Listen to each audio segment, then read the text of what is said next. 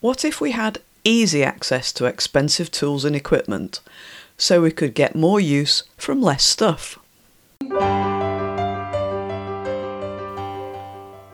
Hello, and welcome to the Circular Economy Podcast, where we explore how circular, regenerative, and fair solutions are better for people, planet, and prosperity. I'm Catherine Weetman of Rethink Global, and I'll be chatting with those people making the circular economy happen, rethinking how we design, make, and use everything. We'll hear from entrepreneurs and business owners, social enterprises, and leading thinkers. You'll find the show notes, links, and transcripts at circulareconomypodcast.com, where you can subscribe to updates and our monthly edition of Circular Insights.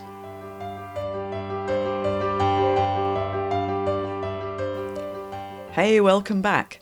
It's episode 105, and we're going to hear about some amazing software that helps with the second of the three key circular strategies I advise people to use getting more from less. Finding ways to get more use out of underutilized objects can have big benefits, especially by reducing costs. When we think about it, there are probably lots of things both tools and toys, that we don't use all day, every day. Sometimes we only use these things once or twice a year. But often we want to be sure we can have access to that equipment or that product whenever we want. Those needs might be planned, say for camping equipment, or unplanned, like repair tools. Today we'll hear from Gene Homicki, founder and CEO at MyTurn, a business to business platform that transforms idle equipment into value. MyTurn helps organisations to optimise asset usage, reduce waste, and generate revenue by making it easy to offer rental, lending, and product subscription services. Gene is a serial entrepreneur and technology strategist who's dedicated to advancing the circular economy and sustainable systems. Over his career, he's led teams delivering cutting edge solutions for organisations like SEGA, ABC News, The Economist, and the National Science Foundation. Gene co founded the West Seattle Tool Library, which has helped provide affordable access to thousands of people in that community. After seeing how much stuff people had in closets, garages, and storage, while others had too little, and knowing that businesses, universities, and governments had even more assets sitting idle, Gene founded MyTurn.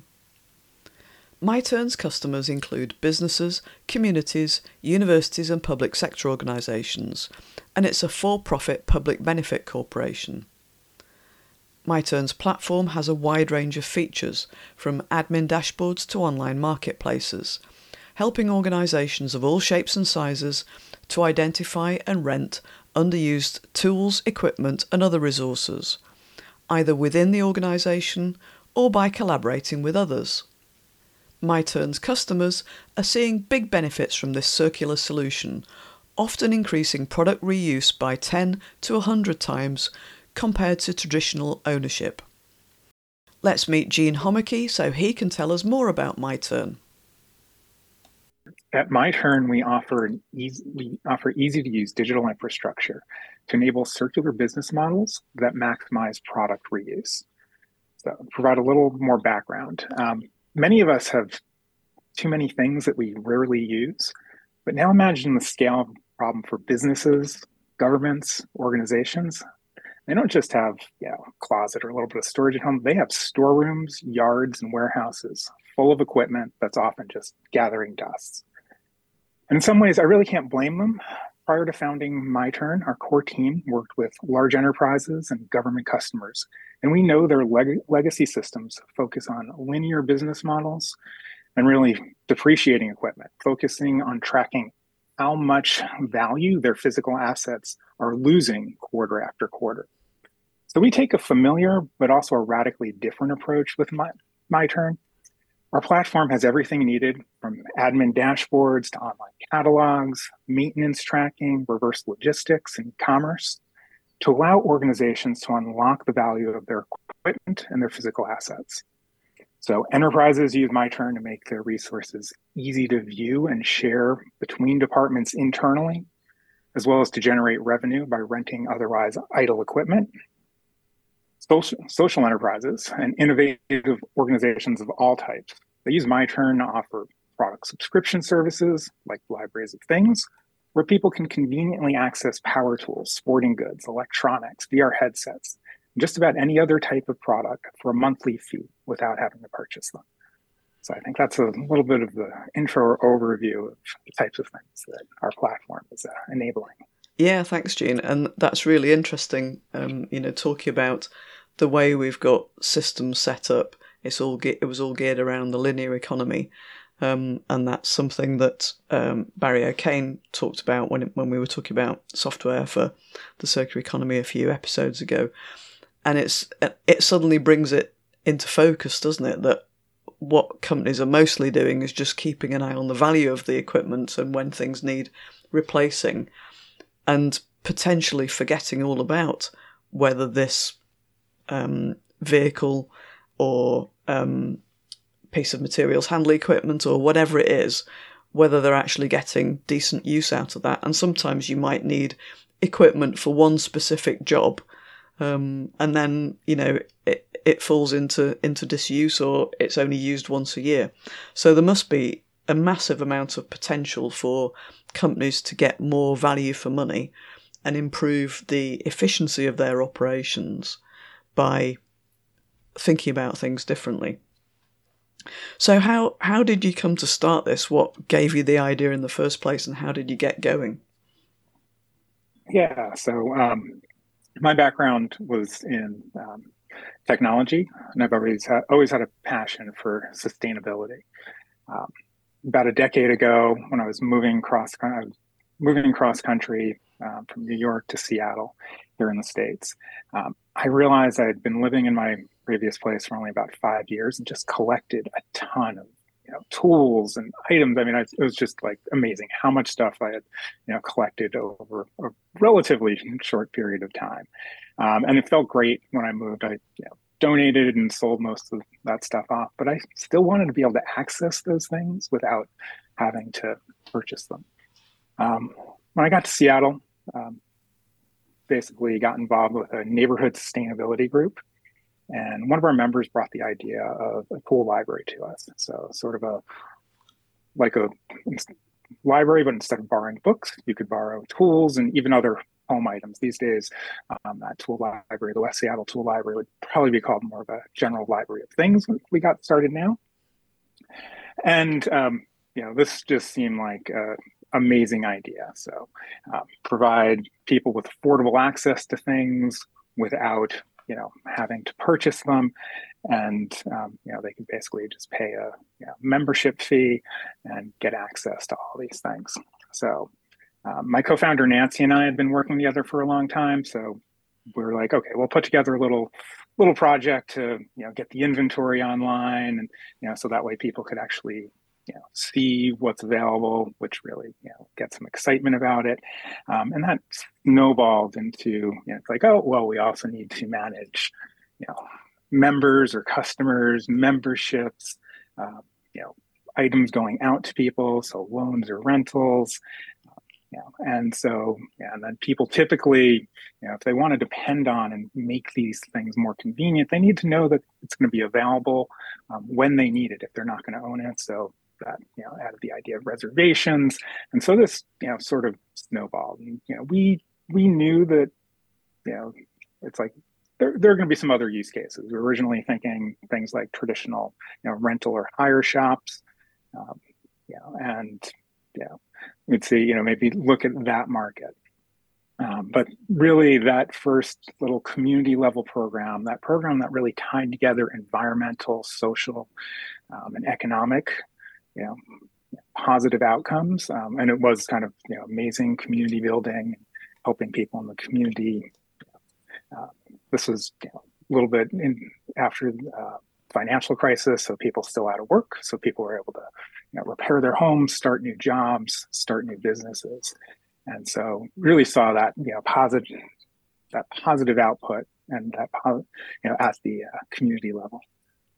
So, and that really that became the core of the MyTurn platform. Um, you know, so our first couple of customers, um, so we sort of put the platform out there, website up. Um, you know, it's our background is you know custom software, and you know, so we you know and some SEO.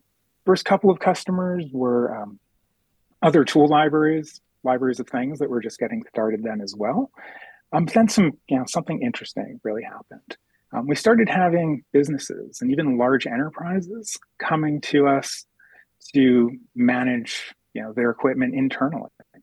Um, you know, these are organizations that you know had enterprise asset management systems, but you know, as, as, I kind of mentioned earlier, they were difficult to use, and they were focused on you know depreciation, on you know what they had, but not necessarily who's using them right now how often are they being used? What's their utilization? Um, and what's you know how can we increase the value of those assets? And how can we even see them across departments? So, you know, some of the issues, it's like, you know, as you, know, you mentioned earlier, it's like something would be purchased for one project, it's kind of put in the storeroom.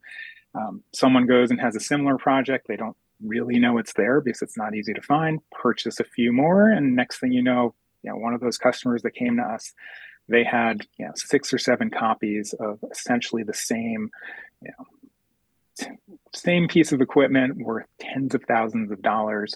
And you know they didn't know did they really need this many? And in you know in this case you know they didn't but we were able to show them for a little bit you know through working with our platform that yeah they didn't need six of them but yeah they did actually need four of them. And so um, because that's how many you know might be in use at one time and so really it just kind of expanded from this you know community social environmental aspect also into businesses and really seeing that need for the you know the sort of legacy systems that are you know linear, linearly focused rather than you know sort of reuse and more circular focus. Mm.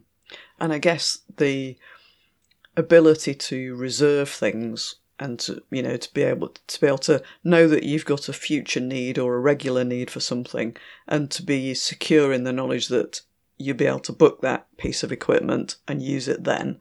That can be the key, couldn't it? Because I can imagine, you know, lots of teams who might need a power tool or a, you know, whatever from time to time, but the thought of it not being there when they need the critical the critical piece of equipment means that you just make sure that uh, you know we'll have our own in this team and then we don't need to worry.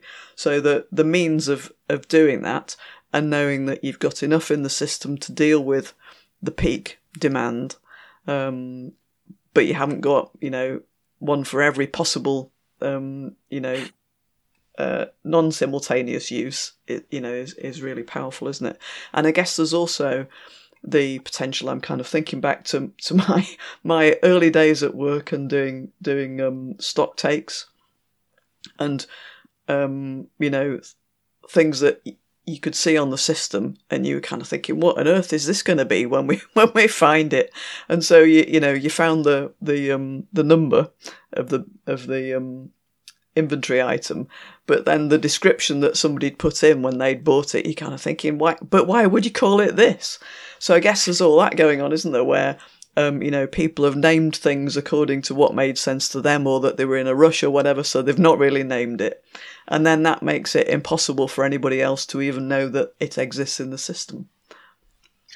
Yeah, no, that's that's absolutely true. So it's like basically, um, just to go back to one of the things you said on, you know, so reservations or booking equipment, absolutely. So that way people can know that that equipment is going to be available for their use or their team's use um, and it makes it a little bit easier for them to let go a little bit. Just you know, even whether it's in business or personally, we don't want to let go of things. It's what if we might need it for that one project six months from now? But if we know that you know we can actually book it for our own usage, then we you know can really track when others can use it, and it makes it a little bit easier to get over that you know bump of you know we have to sort of control this ourselves to make sure we have it for our own um, for our own use cases.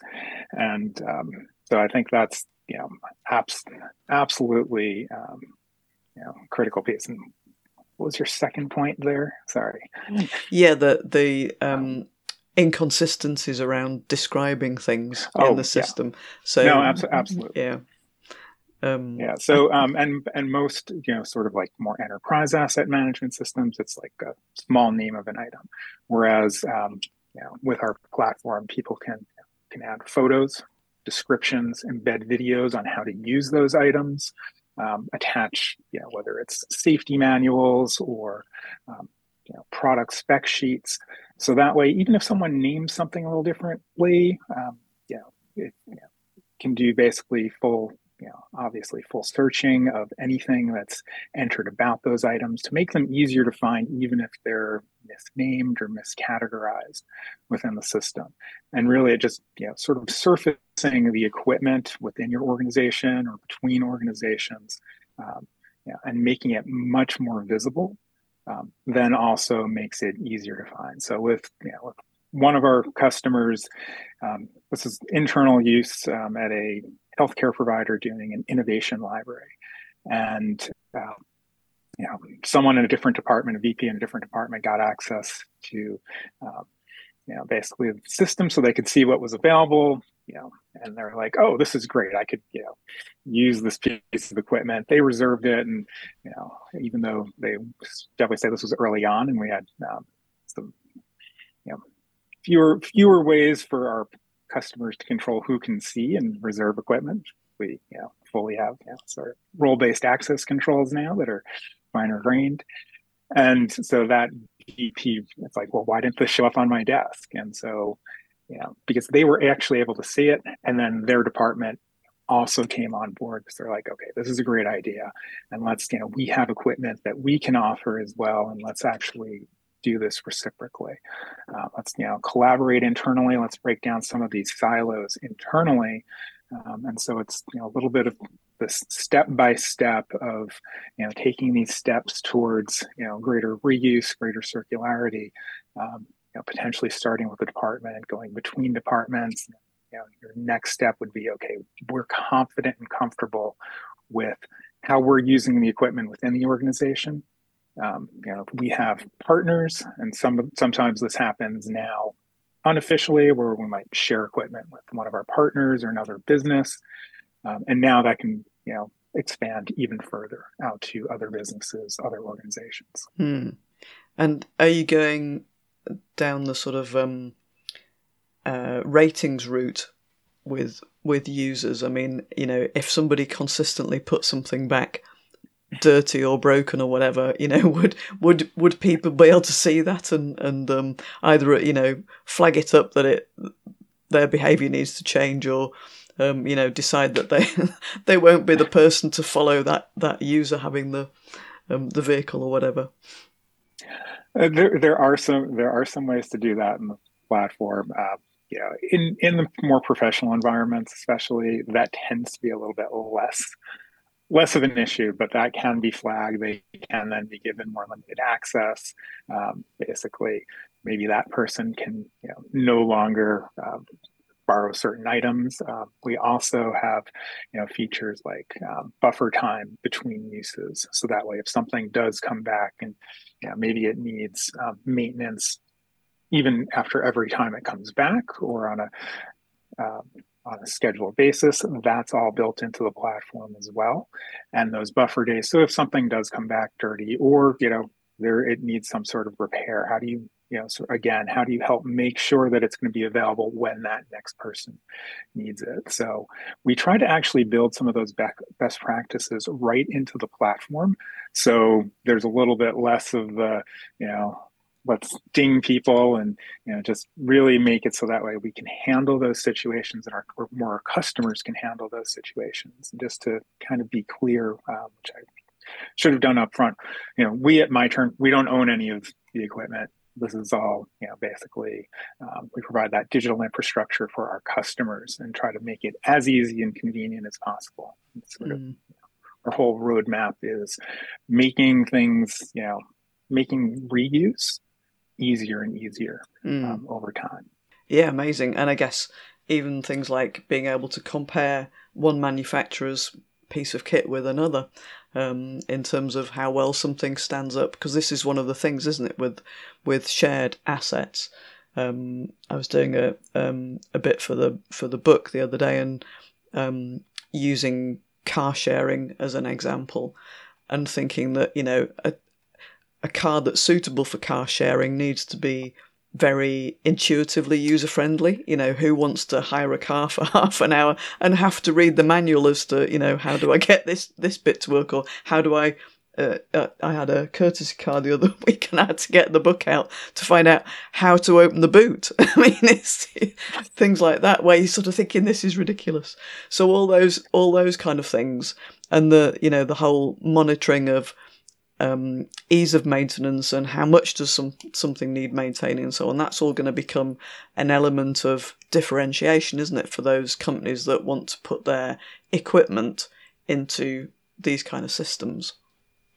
Yeah, no, absolutely. So items that are durable and repairable are become yeah much more valuable in reuse type systems. Mm. Um, yeah, and it and it becomes you know there can be you know we have you know traditional manufacturing that's you know a little bit more along the lines of planned obsolescence as opposed to reuse, but you know so for example um, in the uh, say area of tools you know, professional level tools are actually meant for use day to day and constant. And they're also more of a joy to use. And so those more durable, repairable items, um, they cost more upfront, which you know people often it's like, oh, I just I'm going to go and you know buy something inexpensive.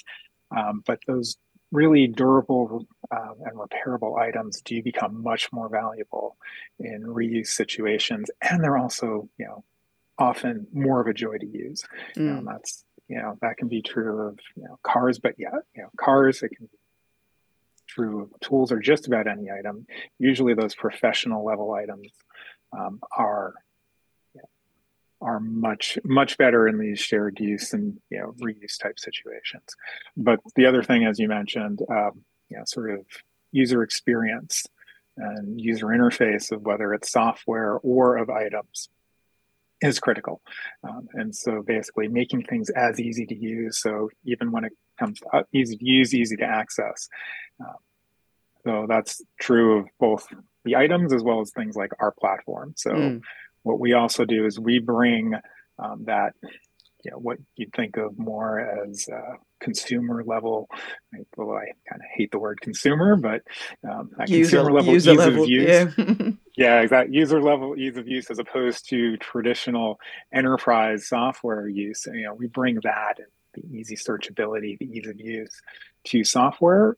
Um, and then we're also working with partners to how do we how do we make you know product use even more convenient. So we have a partnership um, with uh, organizations started as one of our customers, um, the Tool Library, um, now building out the circular library network to do electronic locks and lockers and locker systems to make accessing equipment even easier, whether that's at a, you know, at sort of the library of things level, at a community level, or in a business.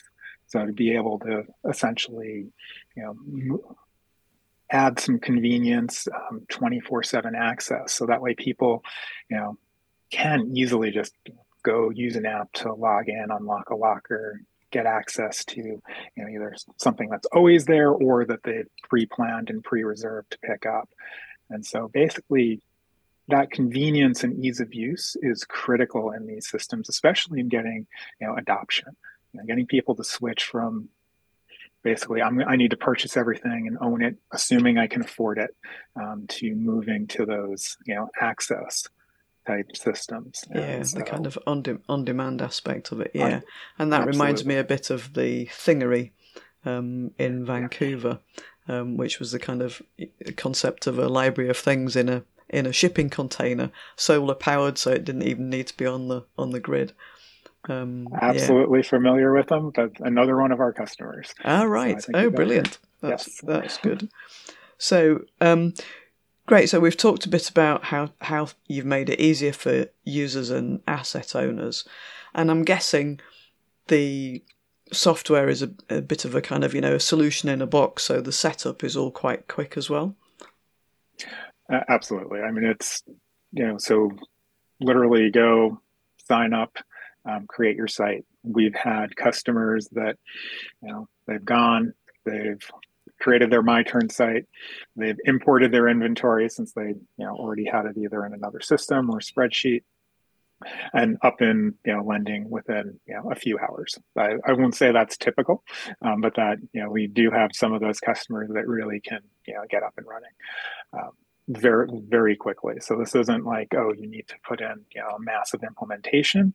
Um, it is a B two B white label software as a service platform. So you can sign up for your account, enter and import your inventory, um, do some configuration. You know assuming you want to offer reservations, you want to, you know, configure different fulfillment methods. So you can do, you know, pick up. Um, you know, a lot of our, a lot of our customers are, you know, very local, which is also a big benefit for, you know, when it comes to greenhouse gas emissions. So you're doing reuse at a local level, so you're not doing a lot of transportation. So, um, but we do have other customers that will, you know, ship or deliver, sometimes via EVs.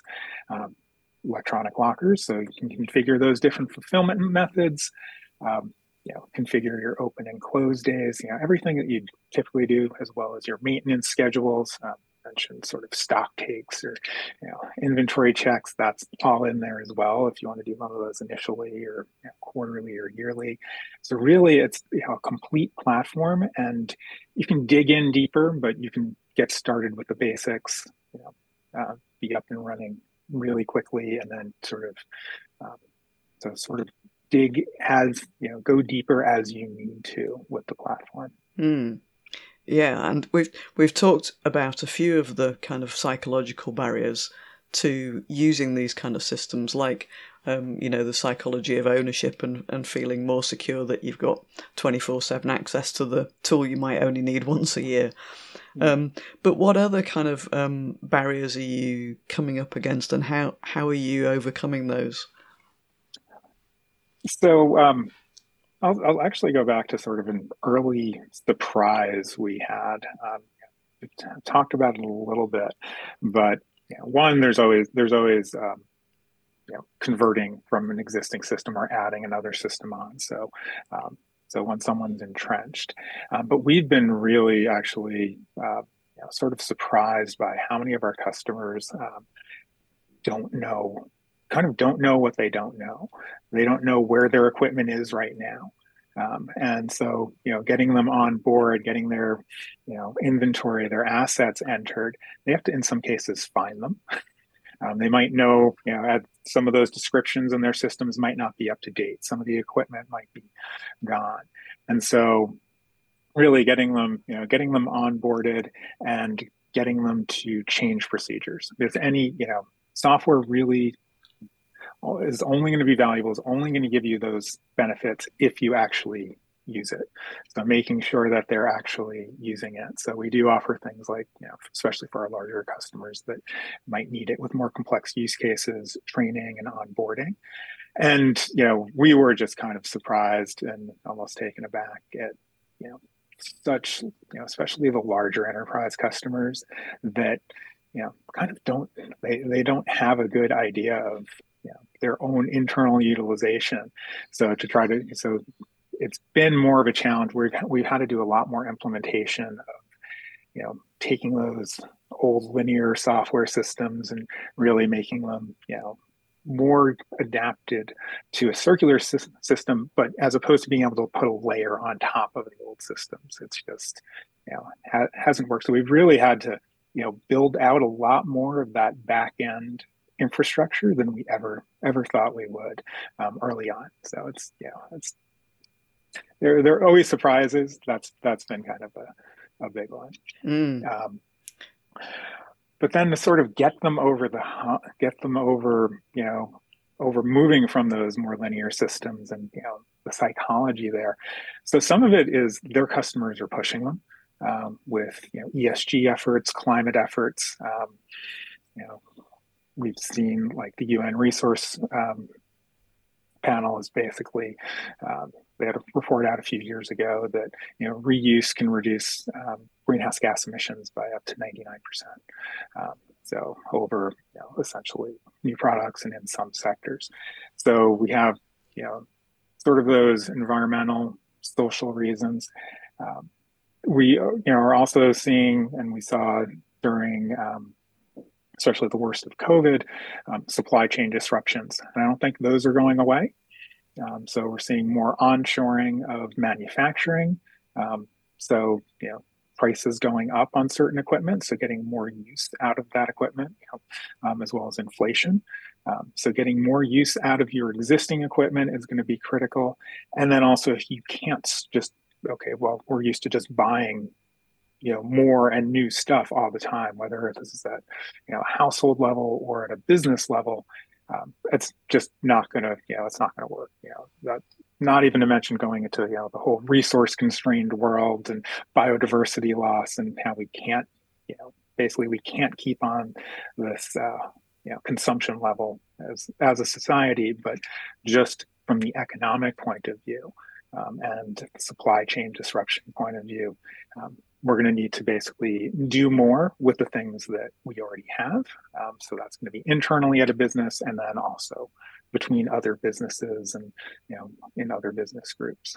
Mm, that, yeah, that's really interesting that suddenly a lot of those, you know, it, it's kind of the way I look at it is that, um, you know, we've now reached quite a few tipping points in terms of the competition for resources, not just materials, um, but you know, competition for low cost labour, competition for um, availability of, of transport, um, you know, competition in terms of buying for microchips and all that sort of stuff. Which sector has got most most power and can afford to pay more?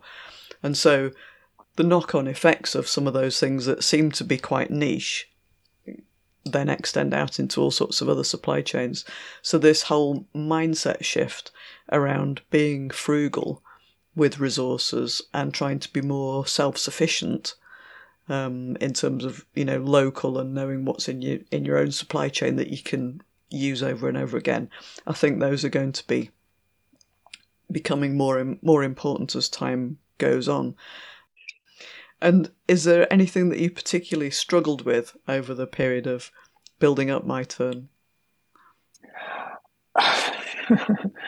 so, like I said, the, the the big one is just you know really realizing um, how big of an issue this is, and you know, having to go back and build out more of that infrastructure and more of those you know what we considered you know sort of back end tools that we didn't necessarily um, think we'd need. Um, we also came, you know, come out of um, enterprise software development. So we did large projects for ABC News here in the state, National Science Foundation, so you know, enterprise government, and so we take a little more um, careful um, approach. And so we might seem to move a little bit slower than most organizations. We take really security um, into every step of the way. And so sometimes we kind of feel like, oh, we're, we're falling behind. We can't just throw stuff out there and, you know, make it work because, you know, there needs to be petition. But, know, I think that's really served, you know, it has ended up serving us well, given, you know, you know, we're ready for things like GDPR, other privacy related things. And just now with, um, you know, how important and critical security is, you know, we hear about, you know, and this becomes such, you know, such a big you know, a big focus in making sure that you know our platform you know is secure is protect you know we're providing good data protection um, and then I'll, I'll, say one area where you know we're focusing now that we haven't done as good a job as I wish we wish we had had is um, on accessibility. You know, so basically ease of you know which comes down to both ease of use of the platform, which we've done a pretty good job on, but making sure people you know with you know, disabilities, whether it's you know site type issues um, making sure they can really use the platform as easily as anyone else and making sure that anyone can both from you know for our customers customers as well as for our customers. Um, and so we have a sort of a big big push push there right now to you know it is you know it is critical to be as inclusive as possible um, for you know these types of services. So i'd say those are you know two areas that you know we've done a lot of work and you know, and we have you know, still have more to go. Mm. Yeah, that's that's interesting. It's something I'd not thought of, but I was immediately thinking back to the you know filling in the alt text or whatever it's called on when you're putting images online, and then you know, I think it was a while before I'd properly understood what that was for. That it wasn't just for um, SEO. It was because you know people could hear it and then thinking, oh yeah, well I need, I need to do a better job on how I'm describing this this image. With yeah, with with, with you know screen readers and you know that's and that's you know a good percentage of people their primary primary interface.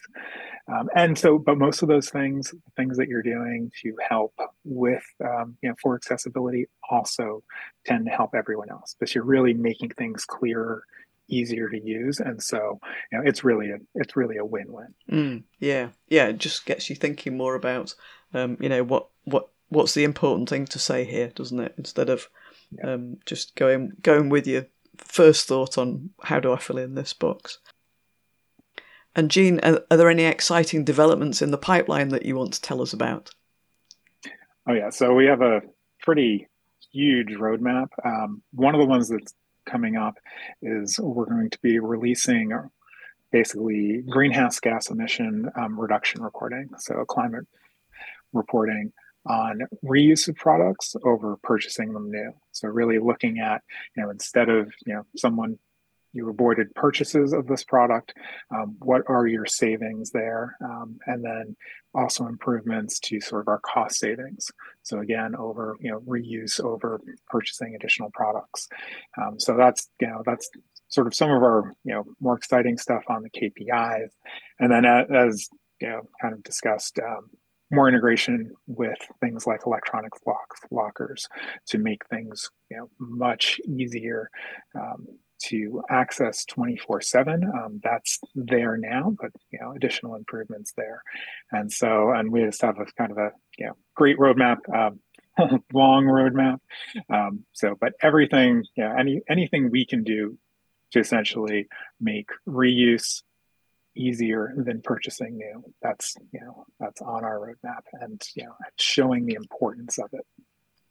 Yeah brilliant. And i can imagine that um, being really, really useful for lots of companies as everybody tries to get better at reporting on carbon and, and showing that they're making a difference. And so, Gene, when you're talking to other startups, and particularly those companies that are thinking about doing something circular or going more circular, what's the lesson learned that you, you like to share with them? Um, so that they can get get going. There's really there's really nothing stopping them, especially when it comes to reuse. If they have any sort of equipment, they have any sort of resources that, you know, at a, at a minimum using internally, how do they track them and make the most use of them? It's like there's there's really there's a lot of low hanging fruit when it comes to the circular economy. Um, if they're ready, they're a startup, they want to offer a product subscription service. You know, yeah, just you know, kind of just do it. Also, um, really get get your platform out there. Um, yeah, I, this was a tough one to learn, especially coming out of the enterprise space, in that um, launch before you're ready, launch before things are perfect. Um, you know, I, you know, aside from I'll say on the security side, that's actually a pretty security and data privacy side. But aside aside from that, um, get get something out there, get an MVP out there.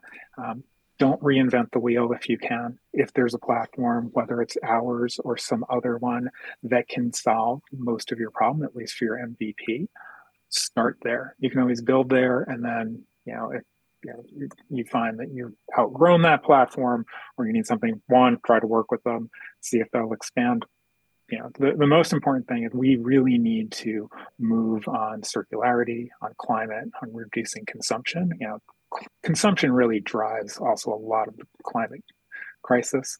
And so if we can really reduce that and move as quickly as we can, work together as opposed to, you know, necessarily, you know, trying to compete, like how can we actually so my, my, it's like work together. We're, we're, we try to do that. We'd rather partner than, you know, compete. You know, a little bit of uh, cooperation can be great, um, but you know, let's let's kind of like work together and use the platforms out there. Let's improve them and just the scale and speed we need is you know critical especially right now. You know, latest ipcc report mm-hmm. out last week that you know our time is shorter. Things are kind of you know more critical um, and so moving faster now. And so let's you know let's kind of just let's get moving. Mm. Yeah, I think I think you're right, um, and certainly the um, minimum viable product is really good. Um, I've just been reviewing some um, grant applications, and a lot of those are, were kind of going from here's our idea, and then we want all this funding to, to kind of build the product, and nowhere was there was there any kind of you know testing of, of this as to whether people actually said they wanted it and and and what you know what kind of thing they were looking for. So um, even though it it feels like it gets mentioned all the time in how to start your business, um, people still miss it out, don't they? Do do that MVP. Talk to talk to as many potential customers as possible before building your product. Make sure there is a need. Make sure people will use it. People don't always know what they want, but you know, present and user testing absolutely. Mm. So you're you're absolutely right. It's it's critical. And then you know, do your MVP, learn and learn from that, and then yeah. So we we've had a number of uh, you know, essentially we almost consider our platform can be you know, for experimentation and incubation. Um, and so you know a lot of the time our customers will stick with us. Sometimes they'll go off and it's like they've done their MVP on our platform, and that's great. If they're doing you know anything around reuse, um, we just want we want to see them succeed because you know there is so much work to do. This is such a big market um, that you know it's you know like just do what you can to kind of get going. Mm.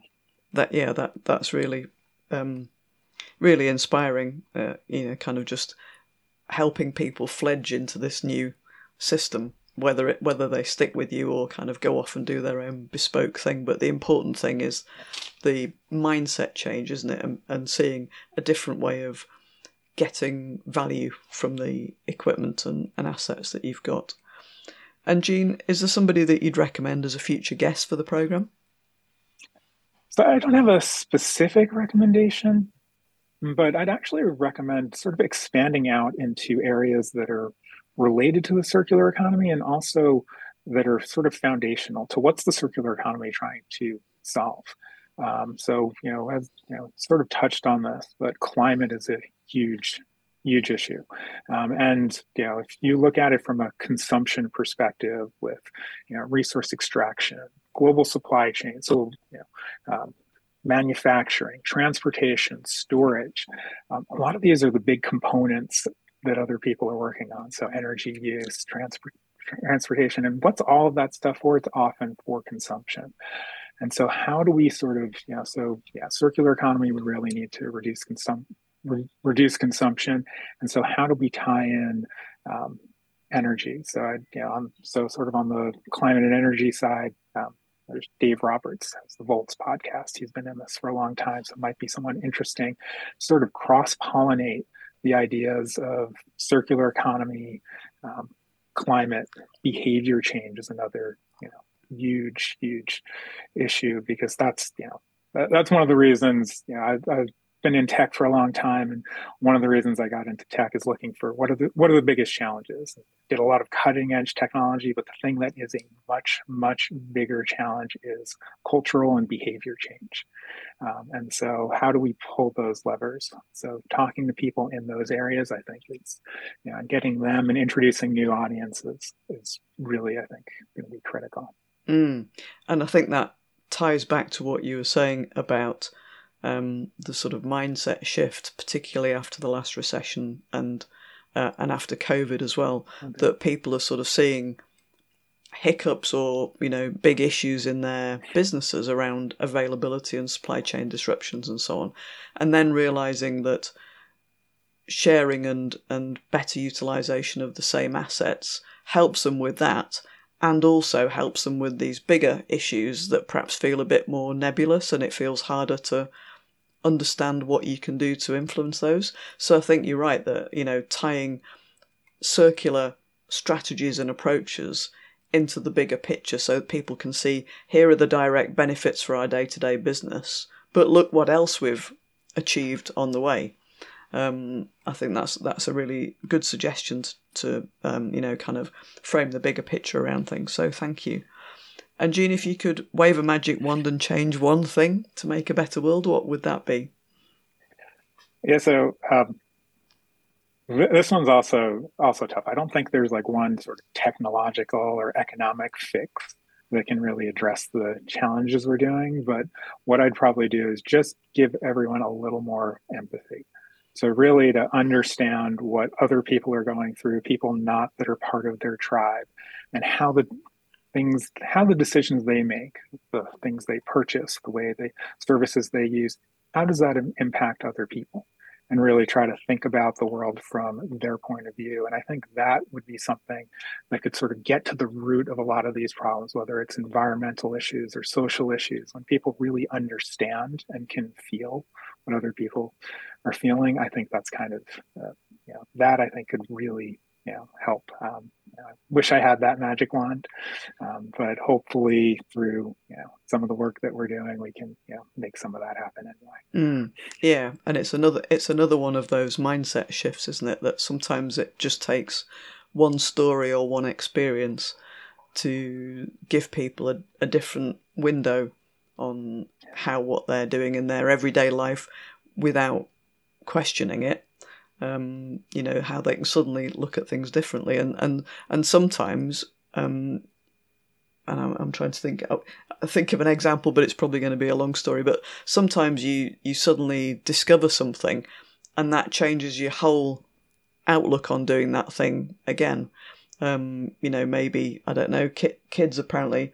Oh yeah, one of one of my podcast guests was was um, helping children in school understand what was in their clothing, and kids were shocked to discover that oil, petrochemicals, were in most of what they were wearing, um, and that suddenly made them think completely differently about the clothes they were buying. Um, so yeah, all, all, sorts of ways to um, to trigger that.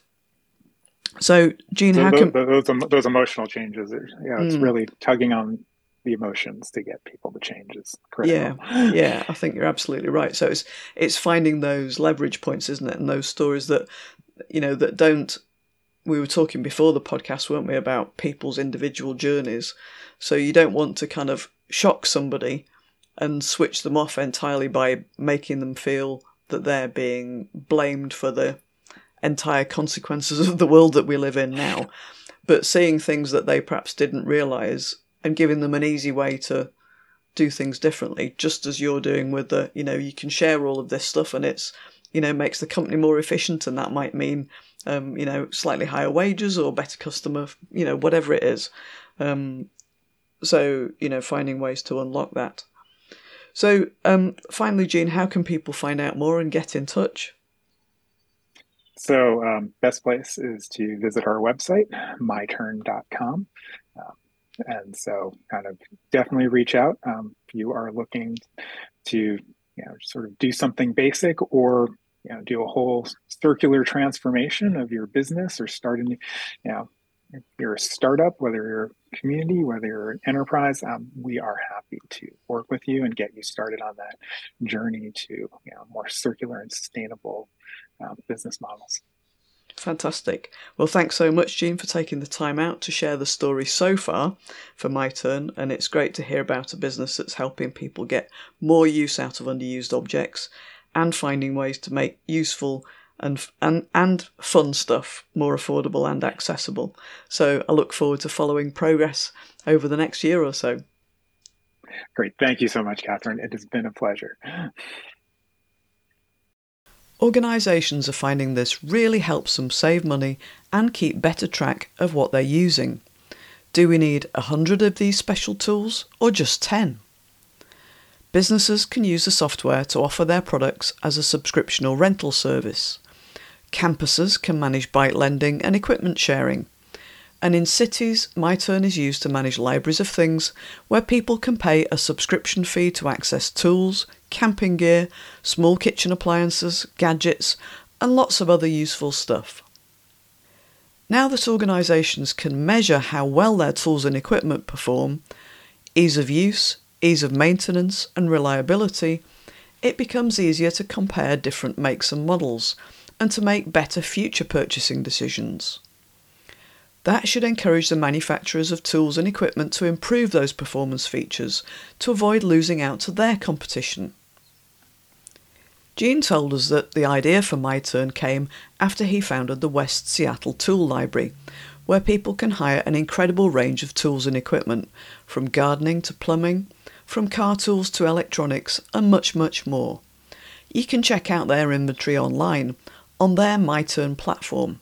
I've included a link in the show notes. Gene told us that it's really easy to get started with MyTurn software. So if you've got an idea for your organisation or your community, maybe MyTurn is just what you're looking for. So there you go, another episode of the Circular Economy podcast. Thank you to our awesome guest this week, Gene Homicki of MyTurn, and thanks also to the amazing Cynthia Reynolds, founder of the Circular Economy Coalition and Circular Regions, for suggesting Gene and introducing us.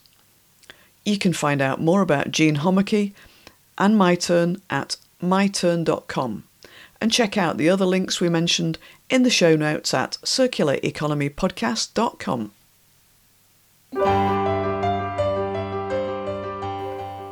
I believe we can all help make the circular economy happen through the choices we make at work and in our everyday lives. Buying pre used, keeping what we have for longer, repairing it, and making sure it has another life. Those choices send strong signals to companies and governments, making it clear we all want a better, circular, and regenerative future. We can all help spread the word too talk about the circular economy, and help other people find this podcast by leaving us a rating and a review on your podcast app.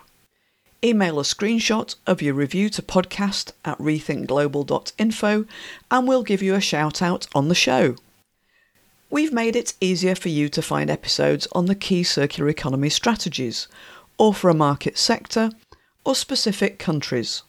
Check out our interactive podcast index. There's a link on the podcast homepage at circulareconomypodcast.com, and every episode includes an interview transcript.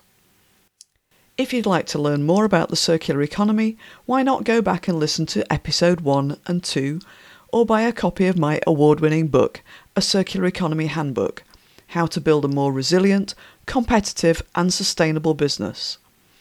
It takes you through the concepts and practicalities, with hundreds of real examples from all around the world.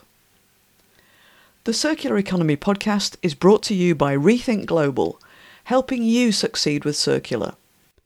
You can find information on our talks, workshops, coaching and advice, and circular economy resources at rethinkglobal.info or connect with me, Catherine Weetman, on LinkedIn.